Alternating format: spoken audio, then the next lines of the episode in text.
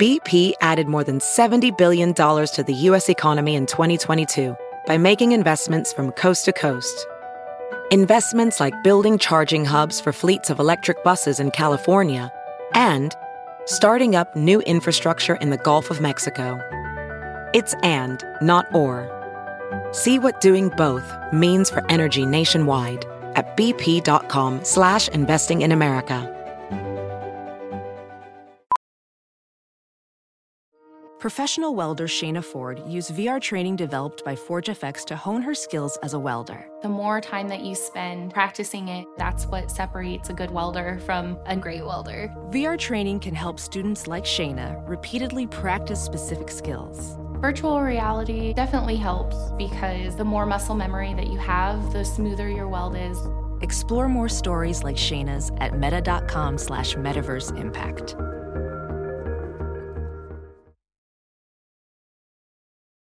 The following podcast is a Dear Media production. The only narratives I consumed around eating disorders were girl gets ill, girl seeks help, girl gets better and gets on with the rest of her life. And it just wasn't the case for me. And I really, really struggled. Hey, everybody, and welcome to Real Pod. I'm Victoria Garrick, former D1 athlete and mental health and body image advocate. Every Wednesday, I'll be bringing you awesome guests, weekly inspiration, and the realest conversations around everything and anything. Now let's get real.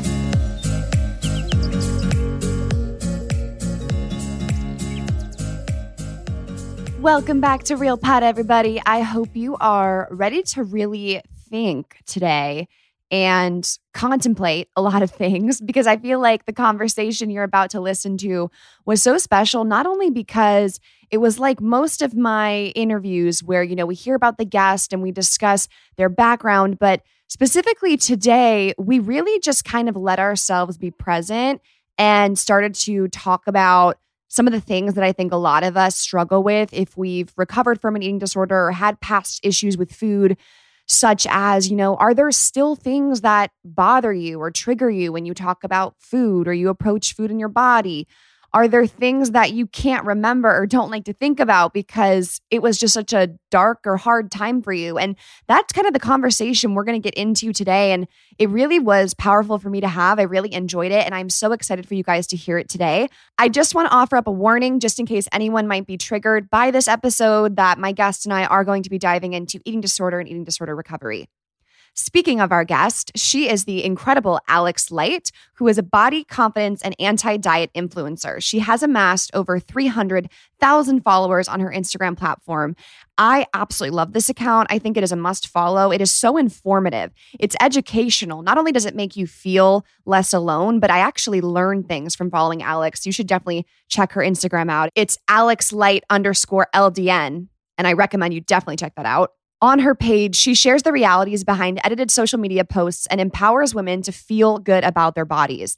Alex struggled with multiple eating disorders, so after she recovered from that, she felt inclined to share her story in hopes of helping others and fighting back against toxic diet culture. So, we are going to dive into all of these things recovery journeys and dealing with the many ups and downs that everyone faces when they rebuild and repair their relationships with food and themselves. Before we jump into today's episode, I did want to give a shout out to one of you fabulous listeners who left me such a sweet review this one is from Moni99, and she said, This show is so informative and real. I love all the conversations Victoria has and the amazing, fun little tips that she sprinkles in each podcast. Oh my gosh, thank you. Victoria is an inspiration and she is so real, which I appreciate so much. This podcast is the best, and I would recommend it 100% to anyone. I look forward to every podcast because I love the tips, the real conversations, and the people that come on and make me feel like it's okay not to be perfect. Moni99, thank you for leaving this review review. It is so, so sweet. It truly makes my day to read these reviews and know that you guys are really enjoying the podcast. And speaking of feeling like it's okay not to be perfect, Moni, this guest today is going to do just that for you because she really goes there. And I just loved this conversation. If you guys have not yet rated or reviewed Real Pod, you can do that on iTunes. It takes less than 20 seconds and it really would mean a lot to me and help out the show. So if you've been enjoying Real Pod, please go to iTunes and rate and review this podcast. Every single week, I'm reading one of your special reviews. So you just might be shouted out next week. All right, without further ado, we're going to get into this episode. I did want to let you know real quick that there will not be an episode of Real Pod next week. I know, very sad, very sad. But I will be celebrating Christmas with my family, going to do some self care, going to take the week off, but I will be back in action with some fabulous guests and content on the 30th, so make sure you don't miss it. Okay, let's welcome our fabulous guest, Alex Light.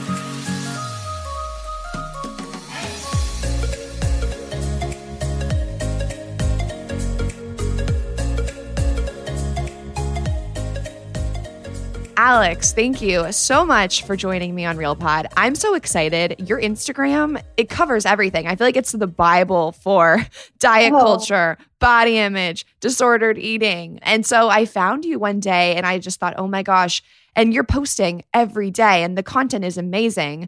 I can't even believe how creative you are with all of that stuff. So thanks for coming on. I can't wait to dive into all of this with you. Oh, thank you so much for having me. I feel the same about your Instagram, actually. I found you through TikTok and I was like, oh my God, this girl's so cool. So I'm honestly honored to, to be on here and to, uh, yeah, for you to interview me. I'm excited.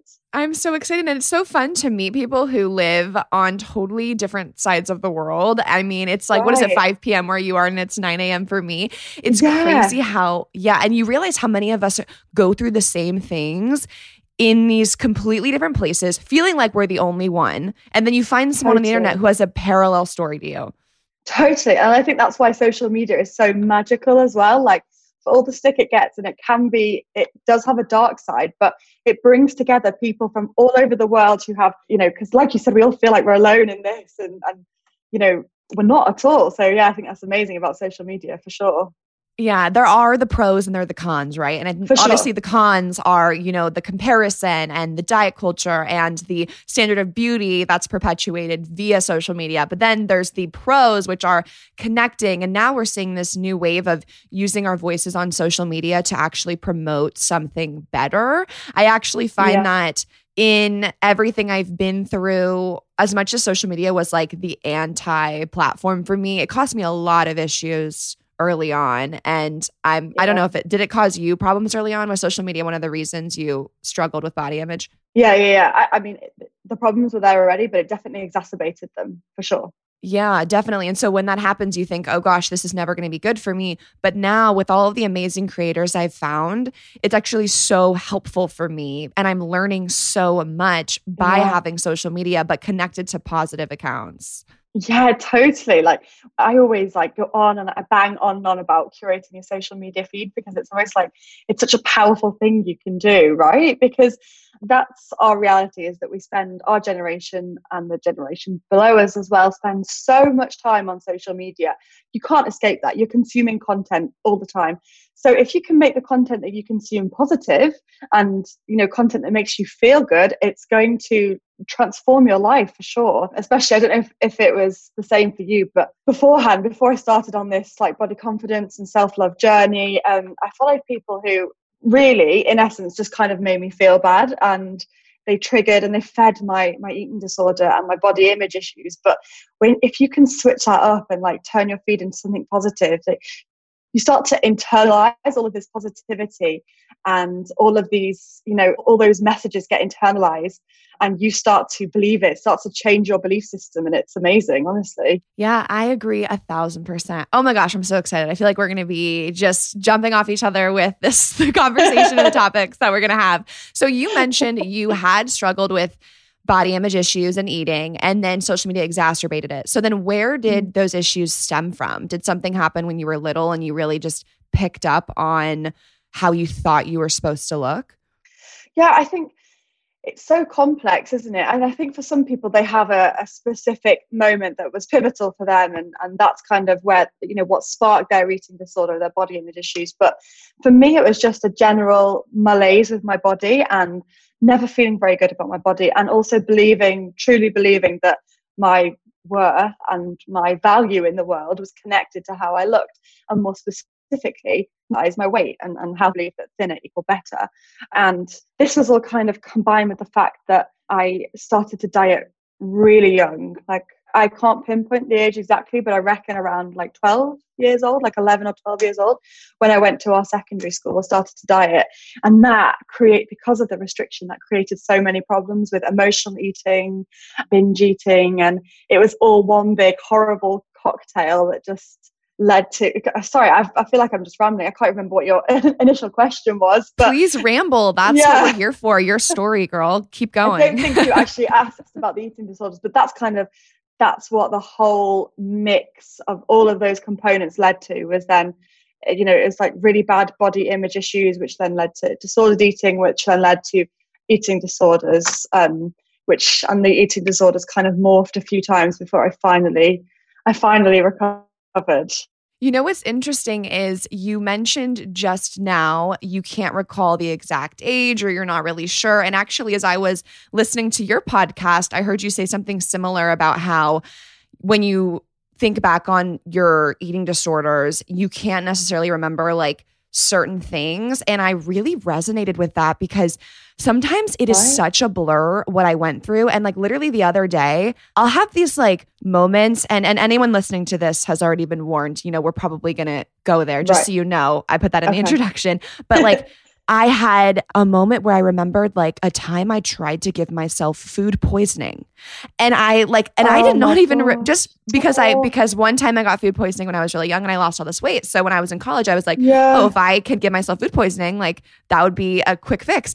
And I just remembered that like I think I was like going to eat something and I just unlocked a memory and I was like that is so dark but it made me think of how we do kind of block out this, these traumatic thoughts and experiences that we've had once we're so far in recovery. You know, it's like harder for me to tap yeah. into that pain. Oh well, you poor thing. Like I really, I really feel you when you say that because I remember doing stuff like that and feeling so desperate that it felt like I would go to any length like any length, mm-hmm. like no matter how extreme. I just wanted to lose weight. So I to- I totally like get where you're coming from. But I think any times in your life that's super anxious and intense, you tend to, once you're past them, you can't really remember them that well.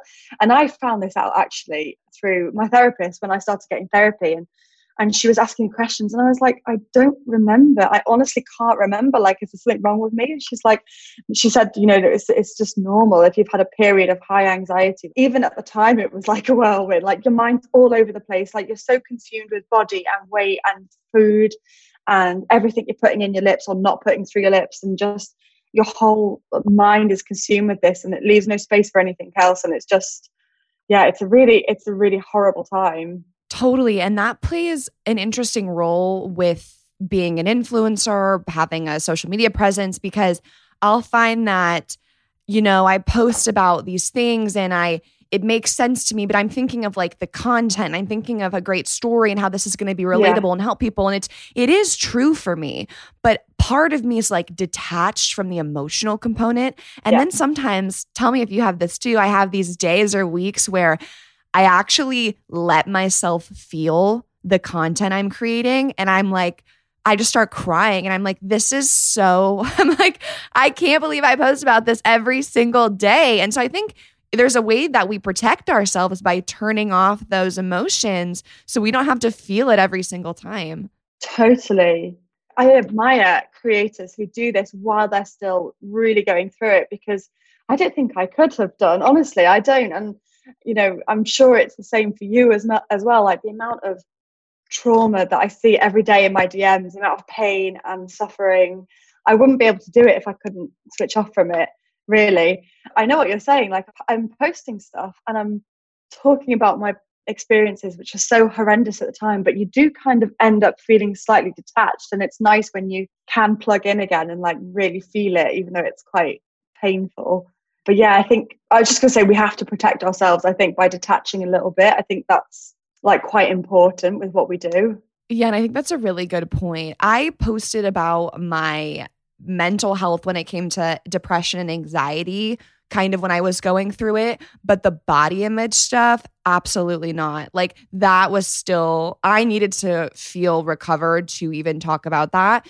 because yeah. there's so much shame when it comes to body image and food and, you know, I mean, the whole thing. And you mentioned how you just wanted to lose weight, just lose, lose, lose weight. Why do you think everyone is so obsessed with shrinking themselves? I think this really comes down to diet culture which basically tells us, and this is kind of at the root of diet culture, it basically tells us that weight loss and being thin is the answer to all of our problems. Being thin is going to make you happy, more successful, more loved, able to get a partner.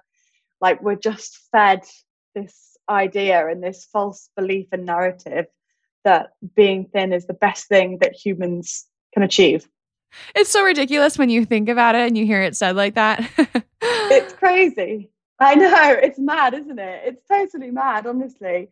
And they kind of like this diet culture society has created this problem.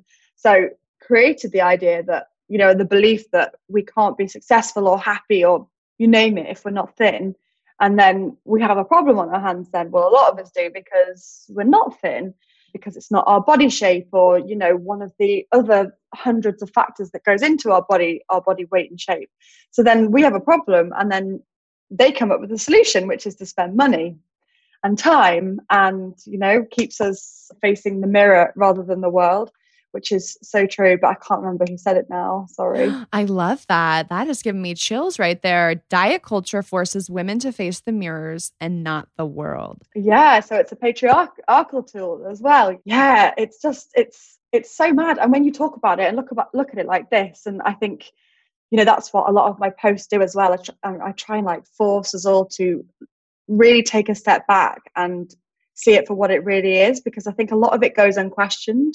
And like i know for me so much of it like i didn't understand until i started researching it and doing the stuff that i do on instagram. I just took it as gospel like that's what it was. Like you do need to be thin and it's not good to be big and it's not good to have fat on your body and cellulite is bad. It's hor- cellulite is horrible. And yeah i think once you start to question it and then you start to see it everywhere and yeah so, so that's kind of what i try and do with my posts as well to like dismantle it and break it down a little bit with all the uncertainty going on these days, it can feel so stressful, more stressful than usual. And I know we've all been dealing with it in some way or another. And if this is resonating with you, I really think it's a great idea to get support from a therapist to figure out how to find peace and quiet with so much chaos going on. I wholeheartedly recommend Talkspace for therapy. You can sign up online and start therapy the same day as you sign up. So, depending on the plan you choose, you can text, video, or send voice messages to your licensed therapist. So, it's incredibly convenient to have virtual sessions from the comfort of your home. Talkspace is secure and private using the latest end to end bank grade encryption technology to store client information and comply with the latest HIPAA regulations. So, this is a great opportunity to get connected with a therapist. My therapist gave me practical guidance that really changed my life for the better. I'm so glad that I found Talkspace and got the support that I need, and you can too. As a listener of RealPod, you will get $100 off your first month with Talkspace. So to match with a licensed therapist today, go to Talkspace.com or download the app. Make sure to use the code REALPOD to get $100 off your first month. Once again, that's Talkspace.com, and you can use the code REALPOD to get $100 off your first month of Talkspace therapy. I just wanted to let you know that if you ever want to ask me a question, or if you're ever wondering, oh, I wish I could say something to Victoria, I'm listening to her, but I wish I could speak and we could talk, that I just joined a service called Hey Hero, where you can ask me any questions you want and I will send you a video response back. Yes, so fun. It's basically like we're FaceTiming. You can head to heyhero.com slash influencer slash Victoria Garrick. And for a small fee, you can submit your question and I will send a video response back. The link is also in the description of this episode. So I hope you go check that out. I would love to hear from you. I would love to hopefully help you, give you any words of wisdom or encouragement that you might be needing. So once again, you can head to heyhero.com slash influencer slash Victoria Garrick or click the link in the description of this episode. And for a small fee, ask me anything you want. I'll be sending you a video response back this week. Can't wait to hear from you. How did your recovery even get jump started because you suffered from correct me if i'm wrong three different types of eating disorders. So that must have been very difficult for you to want to come out of and also to actually have the recovery process start to show a change. Yeah. And this is where like what we were saying before comes into it in that I find it so complex. And like, I wish when I was, you know, when I'm talking to people and they ask me like about my journey, I kind of wish I had like an easy route, like an easy way to say it. They could all be like wrapped up in a bow. But even in my head, it's so complex because, like, as I said, I went through a few different iterations of the eating disorder. So initially it was anorexia, and then that kind of morphed into bulimia, and then which then morphed into binge eating. And I had help. You know, I had therapy probably about a year into my anorexia, my mum said, You need to go in and see someone. We need to get this sorted. So that kickstarted that, the um, initial therapy. But the therapist at the time, she taught me a lot about diet culture and sort of helped eradicate that belief that I needed to be thin. But it didn't really help with my emotional eating, which kind of got worse and worse and worse. And I stopped seeing her after about a year. And then again, it was my mum. I was going through a period of binge eating and bulimia and really just just massively struggling. It was my entire life, and I had no life outside of it. You know, I kind of broke down to my mum, and she just in, encouraged me to go and see a, a, psychiatrist, and that was it. Really, that was the, that was the turning. And I combined that that professional help then with reading a lot about eating disorders and researching it a ton and i watched every youtube video there was on like bulimia and binge eating like i just immersed myself in it completely and i found that was really important for me understanding my eating disorders where they come from what they were and why i felt the way i did really like empowered me to be able to then recover properly why was the second time you got help different than the first? Because you said you saw a therapist when you were struggling with anorexia, didn't prove to be helpful. And then this next time you see a psychiatrist and a change does happen. So, what was the difference? I think initially my first therapist really focused on it was CBT and it kind of challenged this like deep rooted fear of being fat or putting on weight. And that was excellent. That kind of helped to stop the anorexia in its tracks, which I know isn't the case for everyone, but it was like luckily the case for me but it didn't tackle the emotional eating. You know, and I hate saying this because I don't want to discourage anyone from, from seeking help, but she, she thought the emotional eating would go away basically once this belief about being thin went away. It never did. Um, you know, and once my, my my meals were back on track as well, and I was eating three meals a day, but it didn't, and it kind of got worse. And I think the second time around, the I was more mature. I was in a better position mentally to be able to to receive the help. I was much more receptive. Um, I wanted help much more than I did when I was struggling with anorexia. And I think I, because I combined it with learning and doing so much research of my own, I think something just clicked in me. Thank God.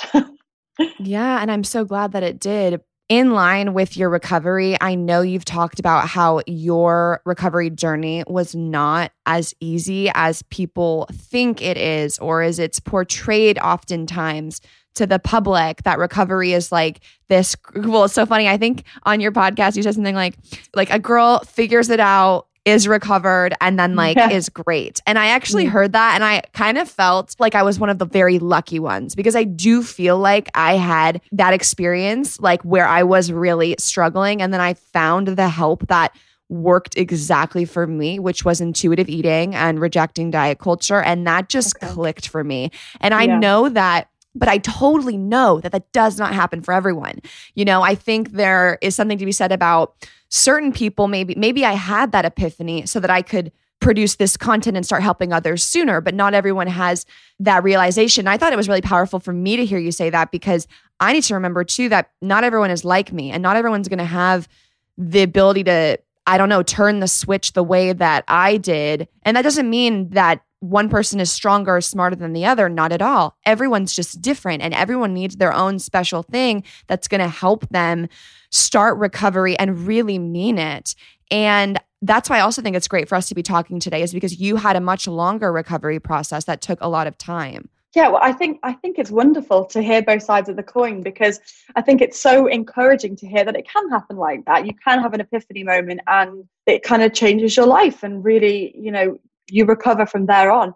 I think it's also important for people to understand that that might not always be the case because I didn't know that that couldn't be the case because everything I'd read about anorexia and, and eating disorders in general, everything I'd read and seen kind of presented it to me in that way, like all nice, packaged up in a bow. Girl gets ill, girl seeks help, girl gets better, was really damaging to me because it made me feel like I'd failed when I kept going backwards. You know, I would kept taking one step back and feeling like you know, there's something wrong with me because I can't do this and so many people can do this.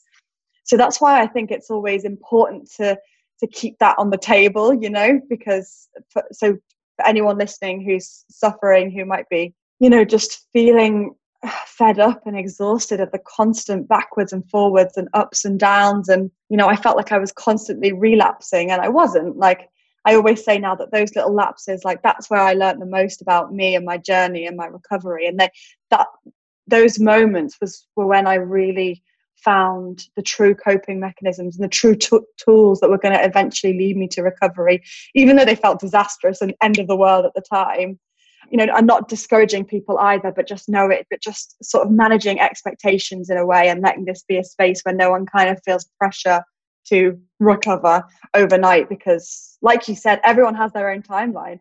Like it's so different for so many people because everyone has grown up in complete different circumstances.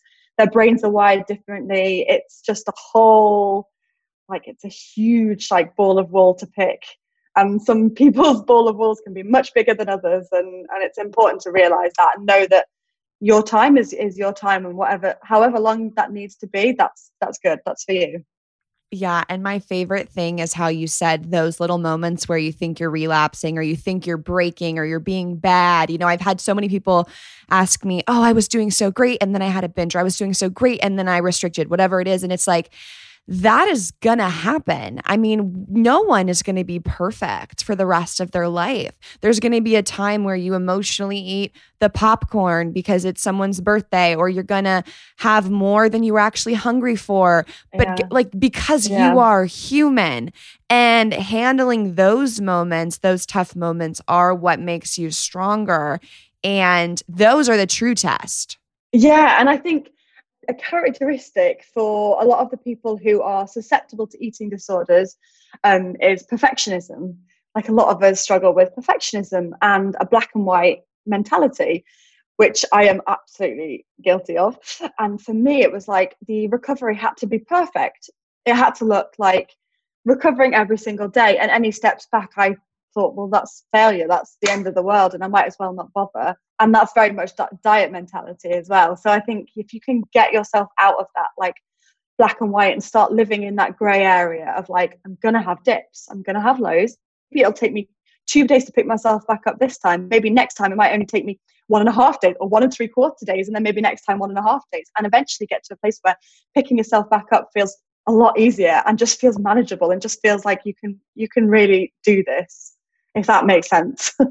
oh, it makes total sense. Yeah. So, so for me, I feel like the the only narratives I consumed around eating disorders were girl gets ill, girl seeks help, girl gets better and gets on with the rest of her life, and it just wasn't the case for me and i really really struggled because it was failing another thing i wanted to ask you about is I sometimes feel like, and everyone does this in their own way, but sometimes I feel like maybe that because I struggled with binge eating and emotional eating and not bulimia and not anorexia, sometimes that voice in my head convinces me like you didn't have it as worse as someone else mm, or your yeah. recovery was destined to be easier because you had one thing to fix which was emotional eating and restriction. I don't know, I just convinced myself that like maybe I don't really, I think it's very easy for us to invalidate or minimize like our own experience.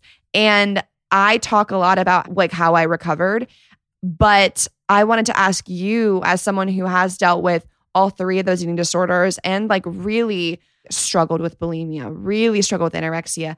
If there is a secret to recovery because I just think there's people listening right now who are doing exactly what you used to do, right? They're listening to get information, to hear someone's yeah. story because they yeah. want to recover. How can that person actually break through or what would you say to them? Because sometimes I feel like maybe I don't have the answer. So two things. So I will I will get back to that question if that's okay, but I just like to say that we tend to have this thing that is so damaging to us where we compare ourselves to others and we often feel like you didn't have it bad enough. Um, but there is always someone who has it worse than you. But that doesn't take away and that doesn't invalidate your own feelings. I think there is another quote that I'm going to butcher because I can't remember who said it. But the quote is like, if you drown in two foot of water or 10 foot of water, you still drown. Yes, I've heard that before. If you're struggling, you're struggling and that's valid and you deserve help just like I did, just like you did, just like anyone who's listening who's who is struggling or who is suffering, they deserve help too.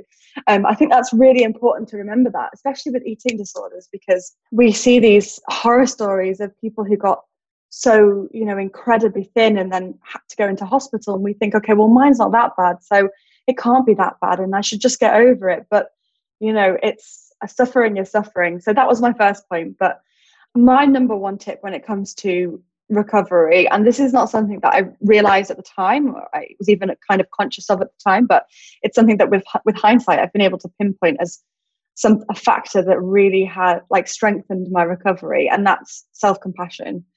Once i started to be kind to myself which is what my se- second therapist kind of really instilled in me she really pushed me to show myself kindness and you know give myself a pat on the back for how far I'd come and the progress I'd made. It never it never occurred to me to be proud of this progress. It was like, what does the progress matter if I'm not there, if I haven't sort of completed it like check? But that really allowed me to to step back and see like, wow, I've come so far and I should be so proud of myself and just be kind to myself. And honestly i think it's incredibly important. And, and this just it applies to not only eating disorders but all aspects of our life. Once we can start to practice self-compassion it's yeah. honestly like it's magical and it's life-changing and it relieves you of so much pressure and unnecessary like standards to uphold. And i think that's my number one tip. It's like you read my mind when you said it applies to life because that's been something I've been struggling with this week specifically is this Really? I have to keep going. I have to keep growing. I have to do more. I have to make more. Like just this climb. And I keep setting these goals of like, if I could just get this, if I could get this thing, then I will have made it. I will be fine and I can relax. And it's like every time I do something like that, I just create another goal that's farther and that's more. And it can be really hard for me to be nice and pat myself on the back like when I'm halfway through the race, similar to what you said. So, I mean, that hits me. It's hard to do that stuff. It's hard to be nice to ourselves. It's, so hard. much easier to be nice to other people. I know, I know, right? And what you're saying about goals as well, 100%. Like, I don't make goals for myself because I feel like having those goals keeps me like focused on the future and focused on something else and not focus on what I've got right now.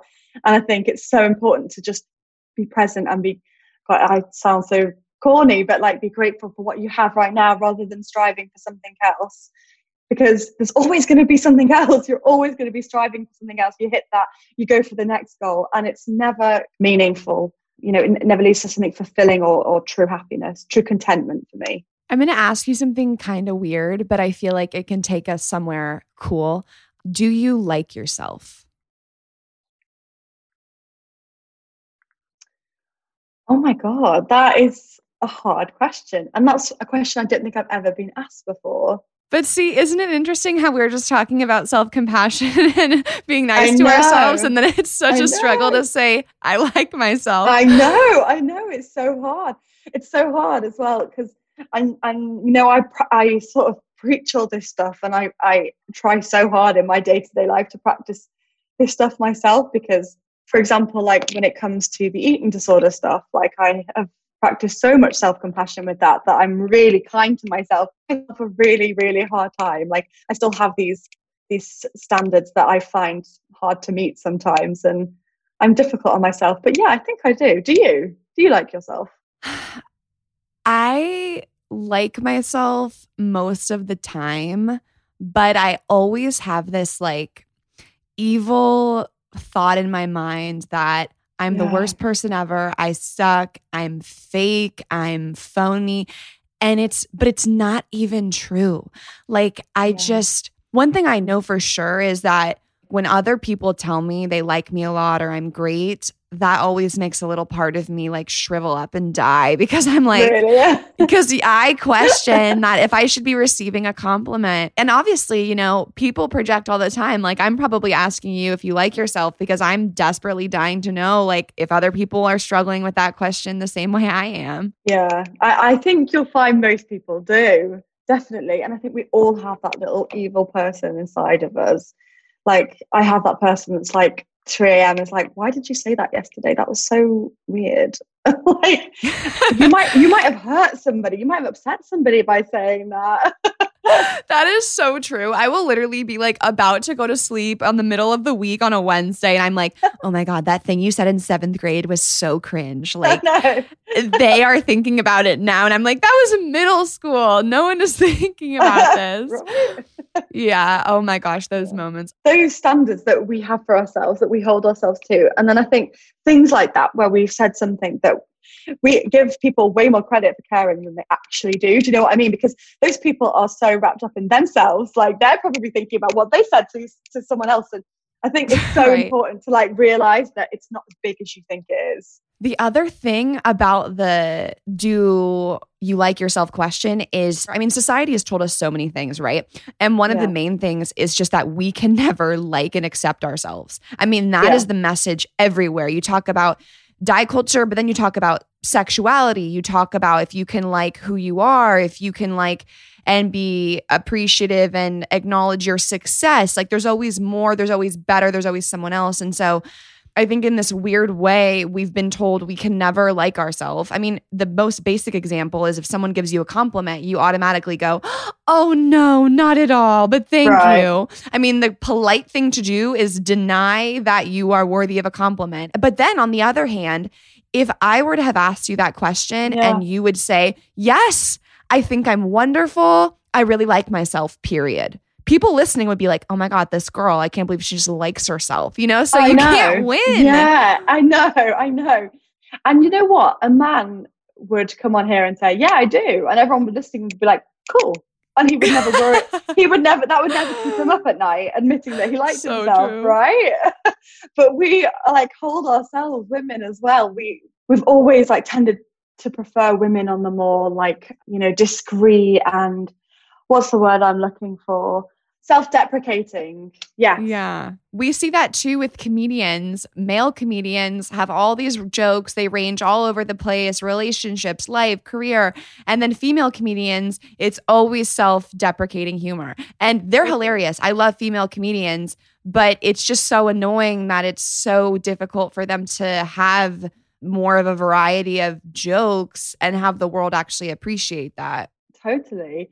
And like we we need to start you know and i think we've made good strides in this especially when it comes to social media but we need to start like applauding and celebrating women for being strong and self-confident and standing in themselves and really being proud of themselves because we've always been taught yeah to be self-deprecating and just kind of cower a little bit. So i think generally we tend to not warm to women who are strong and confident and self-assured and who stand up for themselves um, whereas we never uphold men to those standards too. And I think that's what social media is is really good at now as well. There are so many incredible feminist accounts that are just teaching women to stand proud in themselves and you know not to pit ourselves against each other and pit women against each other and really like break break down that the patriarchy which like feeds into then all the aspects that we're talking about so so true actually i just watched like all the ruth bader ginsburg documentaries movies and i found myself crying at them because i was just like mm-hmm. yes, like get us our rights. Like it was just, and we grew up in a time where we're on the back end. So, like, we still receive these ideals of be the one who takes care of everyone, be Yeah. the one that's presentable, be the one who looks elegant. Like we still have that conditioning, but fortunately, me growing up, I didn't have to worry about my right to vote. Like that was there before I was born. But you watch these documentaries, you learn this history, and you realize how different the society has been set up for women. And it's crazy. Totally. I thought of another fun, deep, dark question. So Oh, here we it. go. what is the biggest struggle you still have when it comes to food or your body? Oh, that's a good one actually. And you know what? That something this is something that I don't really talk about that much on social media because I'm kind of wary of talking about food because I just, you know, it's it's difficult for anyone watching and what they're going through. I'm scared of triggering people, but I know that we've had a trigger warning. So um I still find it really hard to eat carbs at dinner time and like past kind of 3 p.m.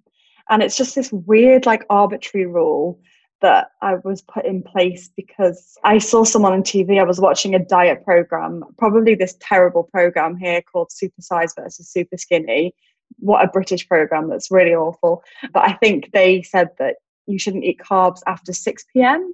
and that any carbs you do eat after them, your body won't metabolize and it'll just sit on you. And now we don't, that's, I know that's not true, but that was such a rigid rule with me for so long that I still find it slightly difficult. And like anytime I have like I I I, I do I have carbs all the time for dinner, but I still feel like proud of myself when I do because it's kind of a little bit hard.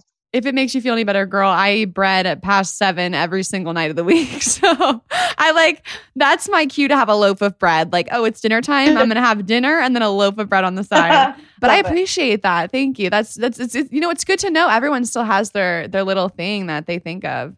Yeah, yeah. And all these weird food rules, right? Because I consume so much like magazines, here's how to lose 10 pounds, TV, here's how to lose a stone, you know, Right. So many other sources that I had all these weird rules I thought I had to adhere to. So And it's crazy how they stick with you. Like you remember Yeah. this one commercial. I would have to say, if I had to think of something I still struggle with that like Yeah. I'm afraid of, is my weight. Like I don't weigh myself, so I don't Yeah. know. But. I really do fear a moment where I learn my weight by accident, whether the Yeah. doctor says it, Yeah. whether when I get pregnant one day and they have to weigh me and I need to know it. Like, I even, my Yeah. parents just got a Peloton bike. So they've been biking and I had to plug in my height, weight, name, age. And I didn't plug in my weight because I don't know. I don't want to guess. I don't even want that to be associated with me. And I have these moments where I think, like, gosh, are you really this weak that you can't even like you can't detach from a, a stupid number? And I'm like, you know what? I can't detach from a stupid number because that was everything to me was like how much I weighed. Like screw how I looked in the mirror. If I if I could just say I weighed this much on the scale and like that dates back talk about the childhood memories that we don't remember. I mean, I remember being 12 stepping on a scale and like that was numbers starting for me. So it just dates back years Yeah. and years and no matter how confident, yeah, yeah, no matter how confident I am with my eating and the intuitive eating and the recovery, like I just think the day I find out how much I weigh, I'm gonna I'm gonna freak out. so hard. It's so hard for anyone who's become obsessed with the scales. It becomes such a phobia. I'm the same as you, honestly. Like every time I pass them, I get this like spike of anxiety because I'm just terrified of the scale still. Um, so it does Yeah. it leaves lasting scars for sure. You know, and, that, and that's something that I would like to work up to a point where I can weigh myself, so I don't live in fear of, like you said,